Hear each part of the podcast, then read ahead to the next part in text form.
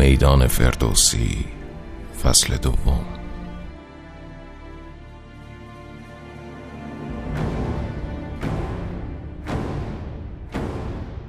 پادکستی برای معرفی و تشریح پنجاه اثر برتر در حوزه شاهنامه پژوهی.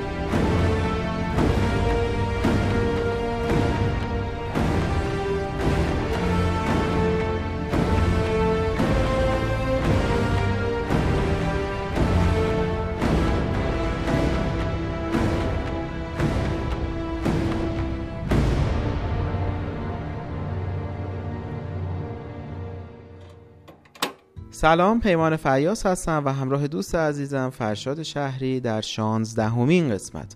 از فصل دوم پادکست های میدان فردوسی در خدمت شما هستیم.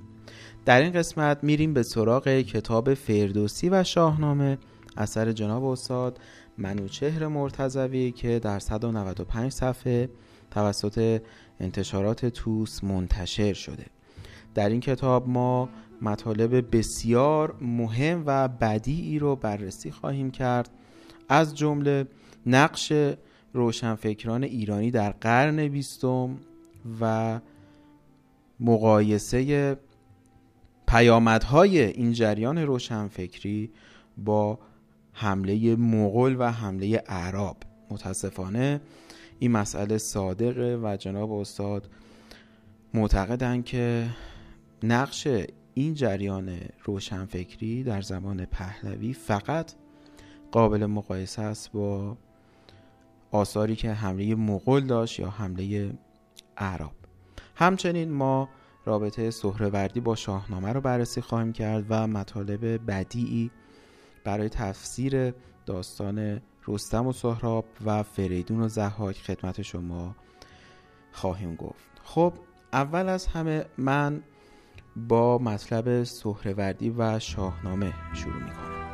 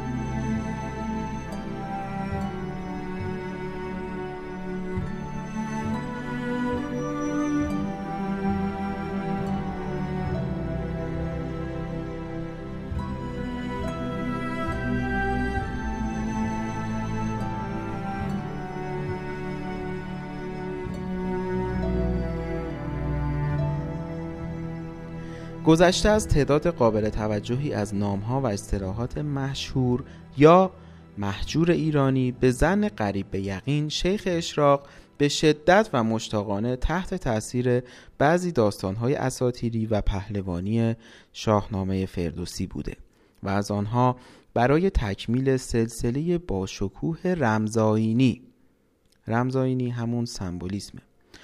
برای تکمیل سلسله با شکوه یا سمبولیسم حکمت عرفانی خود بهره برده است. یکی از معتبرترین نوشته های فارسی سهروردی رساله سفیر سیمرغ است که درباره سلوک و مراحل معرفت و عرفان و راز فنا و موت قبل از موت می باشد در این رساله هدهدی سیمرغی فارغ از قوانین زمان و مکان می شود خب هدهد رساله سفیر سیمرغ همون سیمرغه. منتها از قوانین زمان و مکان خارج شده. و نماد انسان کامل و یکی از جنبه های وحدت وجود می شود شگفتان که منشأ اساسی داستان منطق و تیر عطار نیز همین نظریه است. خب می‌بینیم که ریشه رساله سفیر سیمرغ که پایگزار منطق و تیر عطار همیشه از شاهنامه اومده.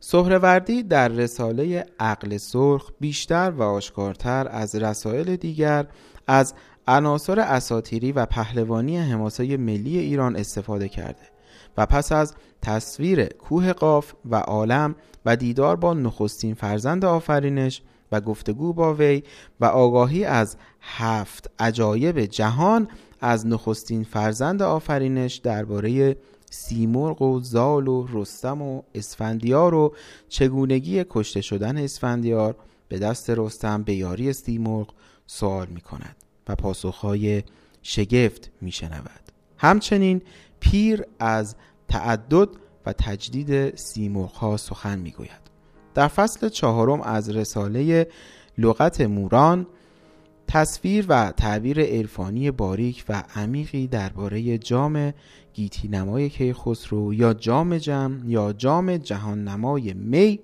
مطرح شده است.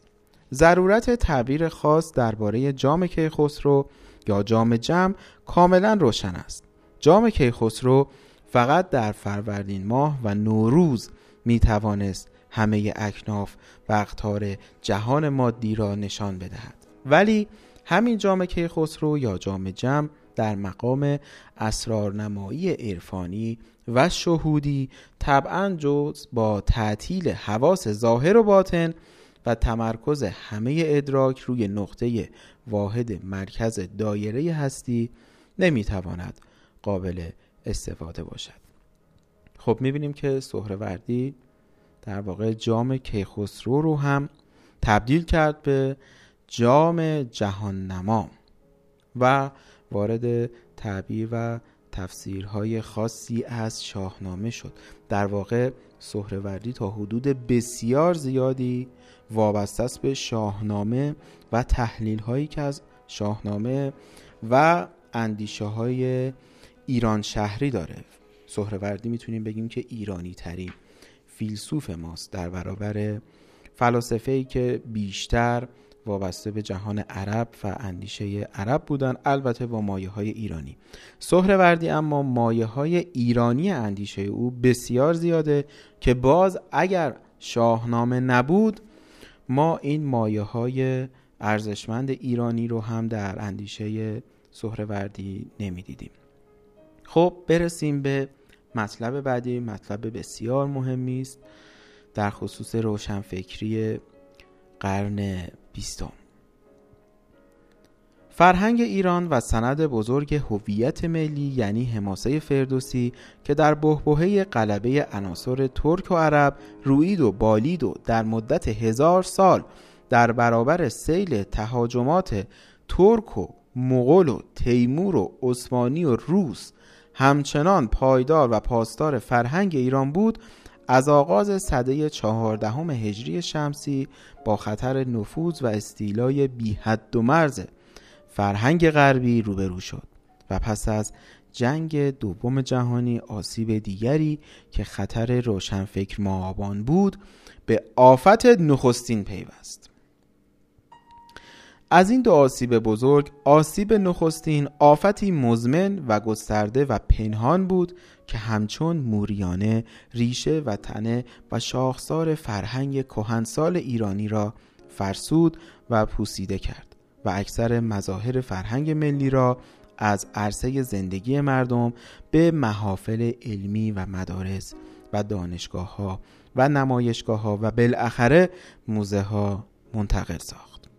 آسیب دوم که معجونی از ادعای تجدد و نوآوری و انسان دوستی و چپگرایی و آزادی خواهی و سنت چکنی بود بیمهابا و بدون تأمل و ترحم سنن و عناصر فرهنگی و اجتماعی حتی آرمانها و اخلاق ایرانی را محکوم و منزوی کرد و در اذهان پیروان معصوم و ناآگاه خود به خصوص جوانان این تصور را به وجود آورد که همه سنت ها و عناصر دیرین اجتماعی و فرهنگی باید در ردیف ارتجا و استبداد تلقی گردد و از عرصه زندگی و فرهنگ و هنر رانده بشود.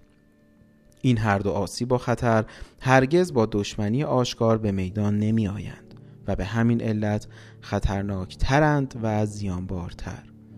خب از نظر جناب استاد نقش این روشنفکری قرن بیستم حتی زیانبارتر از حملات عرب و مغول بود چون اونها ظاهر بودن و می‌شد باهاشون مبارزه کرد. ولی اینها مثل موریانه و به شکلی پنهان از درون ریشه ایران رو زدند. آسیب نخست حتی از تعظیم و ستایش فرهنگ و سنن ایرانی خودداری نمی کند منتها جای آنها را بیرون از متن زندگی مردم و در کتابخانه ها و دانشگاه ها و موزه ها میپسندد و آفت دوم از طریق بحث و استدلال و مقاله و کتاب و سخنرانی بر مبنای ایدئولوژی و مرام مورد علاقه خود پایه ها و ریشه های فرهنگ ملی را فرو می ریزد و ریشه کن می سازد و سرچشمه اعتقادات و علایق گذشته را می کند و با ایجاد بدبینی و اناد و تحقیر نسبت به اصول فرهنگی و هویت ملی عملا به آسیب نخست یعنی استیلای بی حد و مرز فرهنگ بیگانه و نسیان و تحقیر هویت و سنن و آرمانهای ملی کمک می کند خب بسیار دردناکه. نقش روشنفکری قرن بیستم رو ما می‌تونیم در سه دسته تقسیم بکنیم. یک روشنفکرانی بودن که غربگرا بودن و به دنبال فرانسه و آمریکا و اون شکل از فرهنگ بدون توجه به تاریخچه فرهنگی متفاوت کشورها. دسته دوم چپ ها بودن که جناب استاد هم اشاره کردند چپگرایی. و همچنین در جایی گفتند با ایدولوژی و مرام خود. مرام از واجه های گفتمان چپه. خب دسته اول غربگراها بودند دسته دوم چپگراها بودند که به دنبال چپ شوروی یا چپ چینی بودند و آرمان شهرشون امثال کوبا بود. باز اینها هم از ایران فارغ بودند اما یک دسته سومی داشتیم که همواره شعار می‌دادند باید به خودمون برگردیم. در واقع نقد می‌کردند جریان هایی که غربگرا بودند یا چپگرا بودند. اما باز مسئله اینها رجوع به ایران نبود بلکه رجوع به اسلام بود. بسیار مهمه بسیار مهمه. شخصیت هایی مثل شریعتی یا جلال آل احمد. اینها مهمترین و برجسته ترین شخصیت هایی بودن که نمایندگی می‌کردن گفتمان بازگشت به خود رو. و در واقع نقد می‌کردن جریان غربگرایی و چپگرایی رو. البته در شریعتی ریشه های چپ وجود داشت ولی در اینکه نمایندگی می‌کرد بازگشت به خود رو تردیدی نیست و از مهمترین نمایندگان این جریانه. اما اینها هم در واقع بازگشت به خود رو در قالب بازگشت به اسلام معرفی می‌کردن شریعتی که معرف حضور هست اما جلال آل احمد رو هم می‌بینیم که در کتاب قرب زدگی چند اندیشه رو پیگیری می‌کنه یا در کتاب مهم در خدمت و خیانت روشنفکران معتقده که پیامبران باید سر لوحه روشنفکران قرار بگیرند. توجه کنید پیامبران. و جلال آل احمد همچنین معتقده که هرگاه روشنفکر و روحانی همراه هم بودن به پیروزی دست یافتند. در واقع آل احمد بازگشت به دوران اسلامی رو جستجو می‌کنه در پیوند روشنفکری و روحانیت چیزی مثل نواندیشان دینی. و همچنین معتقده که پیامبران باید سلوحه روشنفکران باشن. خب می‌بینیم که ایران در واقع نماینده ای نداره در جریان روشنفکری قرن بیستم. یک سری دنبال آمریکا و مدل آمریکایی و مدل فرانسوی بودن یه سری دنبال مدل چینی و شوروی بودن یه سری دنبال عرب معابی و مدل اسلامی بودن. ایران کجاست؟ ایران اصلا وجود نداره در گفتمان روشنفکری قرن بیستم. به جز عده محدود که می‌تونیم بگیم بخششون همین شاهنامه پژوهان هستند. این رو هم من بگم که این کتاب در دهه 60 نوشته شده و همین هم بسیار مهمه. جناب استاد منوچهر مرتضوی که یک ادیب هست و نه یک روشنفکر از 99 درصد روشنفکران ما جلوتر بوده.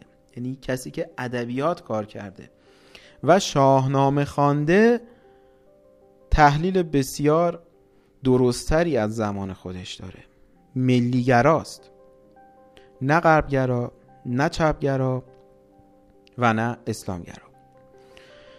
این نقش مهم شاهنامه را در تربیت روح ایرانی و در تربیت ایران خواهی و ایران دوستی و ملیگرایی نشان میده. شاهنامه با توجه به ماهیت خود بیش از دیگر آثار و مواریس ایرانی از تاخت و تاز غرب زدگان و روشنفکر ماهبان و هویت باختگان آسیب دیده و امروز به ندرت می‌توان کودکی را پیدا کرد که با داستانهای ملی ایران و سیماهای حماسه ملی آشنایی و اونس داشته باشد. سالهاست در مدارس و انتشارات و رادیو و تلویزیون و سینما جای فردوسی و شاهنامه تقریبا به کلی خالی است. در سینما و تلویزیون پرچم پهلوانان کشور آفتاب تابان به جای درفش اجدها پیکر رستم در احتزاز است و بازیگران و پهلوانان و قهرمانان یونانی و رومی و سامی و مغول و اروپایی و آمریکایی و ژاپنی خاطره رستم و سهراب و اسفندیار را از خاطره ها زدودند بسیار مطلب دردناکیه. جریان چپگرا شکست خورد. جریان اسلامگرا شکست خورد و به همین دلیل باعث شد که جریان اول یعنی جریان غربگرا در نسل امروز چنان قوتی داشته باشه که می‌تونیم بگیم مهمترین هویت فرهنگی جوان امروز رو یک مدل آمریکایی یک مدل اروپایی شکل میده.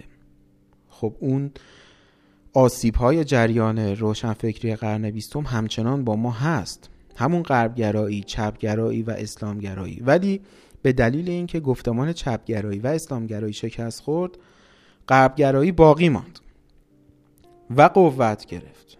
و همونطور که می‌بینیم قهرمانای امروز قهرمانای آمریکایی یعنی اون چیزی که در سینماها نشون داده میشن.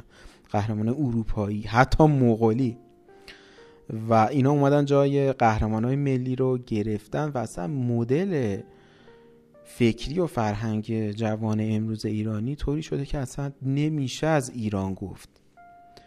و من گاهی احساس می‌کنم که اصلا زبان مشترکی وجود نداره. چطور میشه گفت ایران چیست؟ اهمیت ایران چیست؟ اصلا چرا باید به ریشه خودمون به خانواده خودمون به خانه خودمون عشق ورزید و نجاتش داد؟ به جای اینکه بریم در یک کشور دیگری به خاطر مشکلات اینجا خود ایران رو پس بزنیم به خاطر مشکلات اینجا بریم در جای دیگری تا از ثمرات خونهایی که آن مردمان برای آزادی کشور خودشون دادن استفاده کنیم. می‌تونیم به جای اینها عشق بورزیم به میهم و برای میهم مبارزه کنیم. زبان مشترکی دیگه وجود نداره برای صحبت. با نسل جوانی که کاملا احاطه شده با یک مدل غربی. از این بحث عبور می‌کنیم. می‌رسیم به مطلب بعدی که یک تعریف بسیار بدیعی از مقوله فر هست. فر از نظر جناب استاد نماد امیده امید به احیای ایران. روح شاهنامه سر تداوم هویت و حیات ملی ایران از پرتو نگهبانی فر و تایید آسمانی و مبارزه ایران و انیران است. هنر تحمل و انعطاف و انتباق قوم ایرانی در برابر وقایع و حوادث نابود کننده و سهمگین برای حفظ اساس هویت ملی. پس فر نماد امید برای احیای ایران بوده و هویت ملی. فر گذشته از یک اعتقاد اساتیری باستانی نماینده اصل امید در زمیر ناآگاه ایرانیان نسبت به پایداری ایران و خلل این سرزمین اهورایی است. پهلوانان بزرگی که به مراتب بیش از شهریاران نمایندگی نجات بخشی ایران و پایداری این سرزمین را دارند مثل سام و گرشاس و رستم حتی اگر از محبت فر به طور رسمی برخوردار نبوده باشند از همه مزایا و مواهب این محبت الهی برخوردار بودند و در حقیقت پهلوانی و شکست ناپذیری آنان تجلی فر بزرگتر یعنی فر ایرانی در برابر فر کیانی بوده است. چنان که در داستان رستم و اسفندیار و داستان جنگ هماوران به وضوح و تاکید انعکاس دارد. خب از نظر جناب استاد ما یک فر کیانی داریم یا کیانی داریم که مختص به پادشاهان و شهریارانه. اما یک فردی هم هست که از فر کیانی بزرگتر و مهمتره. اون فر ایرانیه که پهلوانان شاهنامه نمایندگی می‌کنن فر ایرانی رو در برابر فر کیانی شخصیتی مثل رستم. در شاهنامه ایران ایران است و توران و تازی که نماینده هر عنصر و قدرت متجاوز بالفعل یا بالقوهی که آرمان ملی را تهدید بکند می باشند ام از ترکان ترکستان و تازیان مهاجم و مسلط و حاکمیت خلفا و جباران بغداد. خب توران و تازی اینا نمادن. نماد هر عنصری که باعث بشه آرمان ملی ایران و خود ایران تهدید بشه. خب همونطور که می‌بینیم جناب استاد مثال می‌زنن که در زمان خود فیردوسی هم حاکمیت خلفا و جباران بغداد نماد تازیانند. یا مغول ها نماد تورانیانند یا همون ترکان آسیایی میانه که به ایران حمله می‌کنند. می‌تونیم بگیم دو تا عنصر مهم اما به عنوان نماد در دشمنان ایران یا هر عنصری که ایران رو تهدید بکنه. ظاهرا امید و آرزوی احیا و تجدید آزادی و آبادی و آسایش و استقلال ایران تاریخی آرمان فردوسی و بسیاری از ایرانیان آن روزگار بوده است و احتمام عظیم در تعلیف و تدوین و گردآوری شاهنامه های گوناگون خود دلیل وجود چنین آرمانی است. فرمان روایان و پهلوانان محبوب و دارای فر و تایید آسمانی نیز سمبل آن ایران آزاد و آباد و مستقل و آن ایرانی آزاده محسوب می شوند خب تفسیر بسیار مهمی از فر بود. فر جنبندی می کنیم فر نماد امید برای دفاع از ایرانه برای امید در راستای تلاش برای احیای ایرانه و آرمان ایرانه و پهلوانان این فر ایرانی رو نمایندگی می‌کنن. یعنی کسانی که آزاده هستند نبرد می‌کنند برای ایران و اینها می‌تونن امیدی باشند برای ایران و برای تمام نسلهای ایرانی که راه این پهلوانان رو ادامه بدند و در واقع بار امانت فر ایرانی رو به دوش بکشند. این وظیفه ماست. وظیفه هر ایران دوستیه که بار امانت فر ایرانی رو به دوش بکشه. اینطور هم نیست که ما شاهنامه بخونیم و فکر کنیم که داستان صرفا در ماجرای استیلای تورانیان ترکان و تازیان یا عرب ها خلاصه میشه. این گونه نیست. اینها صرفا نماد هستند. نماد هر عنصری که ایران را تهدید بکنه. بسیار فراتر از خود تورانیان و تازیان. خب بریم به سراغ مطلب بعدی که تفسیر جناب استاد از داستان رستم و سهرابه سهراب و قیام او در برابر ایران و رستم که تمهیدی دیگر از طرف اهریمن و قوای اهریمنی بوده ظاهرا حاکی از یک نکته باریک اساتیری و فلسفی است. بدین صورت که روح مقاوم ایرانی که رستم تجسم کامل و پایدار آن بوده و شاید برای این پایداری ضرورت داشته که رستم اصولا در عین نجات بخشی دور از جریانهای عادی و احیانا متزلزل و فاسد کارستان شاهان و حوادث مبتزل صحنه ایران باشد پس از همه تجربه های مستمر و ناموفق اهریمن فقط از درون خود و به دست خود و با وجود آمدن تضاد در روح ایرانی می توانسته نابود گردد. ولی این توته با دخالت عوامل مافوق بشری و انسانی منظور از عوامل مافوق بشری نیروی مافوق طبیعی و بشری هست که در تار و پود پیچیده و باریک حوادث و سرنوشت متجلی میشه. فکر نکنید که منظور یه سری اتفاقات عجیب غریب آسمانی هست و جناب استاد منظور مذهبی دارن. اینگونه نیست. خودشون توضیح دادن که نیروهای مافوق بشری منظور همان حوادث بسیار پیچیده و باریک و پنهانی است که در تار و پود وقایع اتفاق میافتند ولی این توطعه با دخالت عوامل مافوق بشری نقش براب می شود و کشته شدن سهراب به دست رستم اگرچه از دیدگاه حماسی و تراژیک داستانی غمانگیز است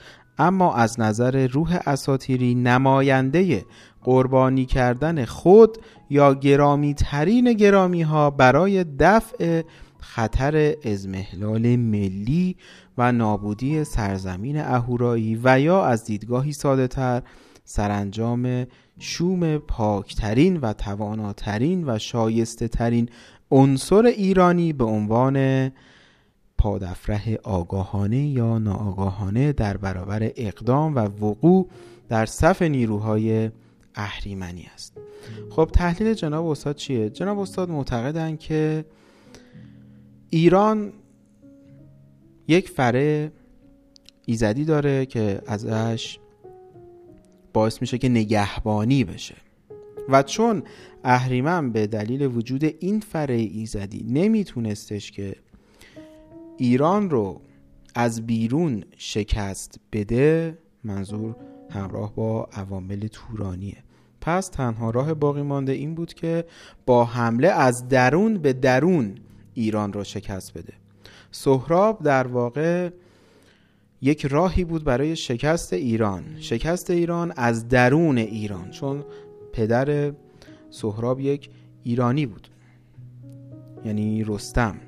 و به این دلیل که تمام راه های شکست ایران از بیرون از ایران با حملات خارجی به شکست. منجر شده بود. خب سهراب یک تلاشی بود برای شکست ایران از داخل ایران که دیدیم. باز ایران نجات یافت. هرچند که این بار میشه گفت تقریبا از درون ضربه خورد و این داستان از نظر جناب استاد نماینده قربانی کردن گرامی ترین گرامی هاست. به چه عنوان؟ به خاطر جلوگیری از ازمهلال ملی و نابودی سرزمین ایران. خب این درس بسیار بزرگ و مهمیه و این بود تحلیل جناب استاد از داستان رستم و سهراب. اما برسیم به تحلیلشون از داستان فریدون و زحاک.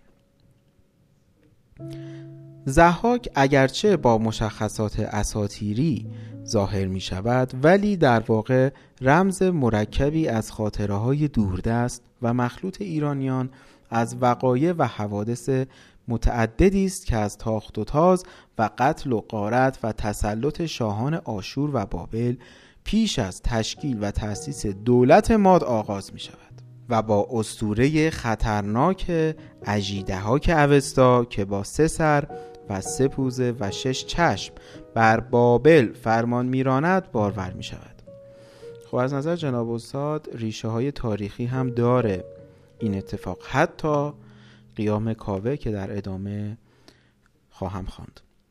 بعید نیست. نام آستیاگ آخرین پادشاه ماد نیز که احیانا به اجدهاک تعریف می شود پس از انتقال فرمانروایی به کوروش هخامنشی با آن خاطره تلخ دیرین گره خورده و همچنین پس از تغییر و تحریف هویت و شخصیت اسکندر و تبرعه و نیمه ایرانی شدن وی در سنت داستانهای ملی قسمتی از بار ملعونی اسکندر نیز بر دوش این نام اهریمنی افتاده باشد.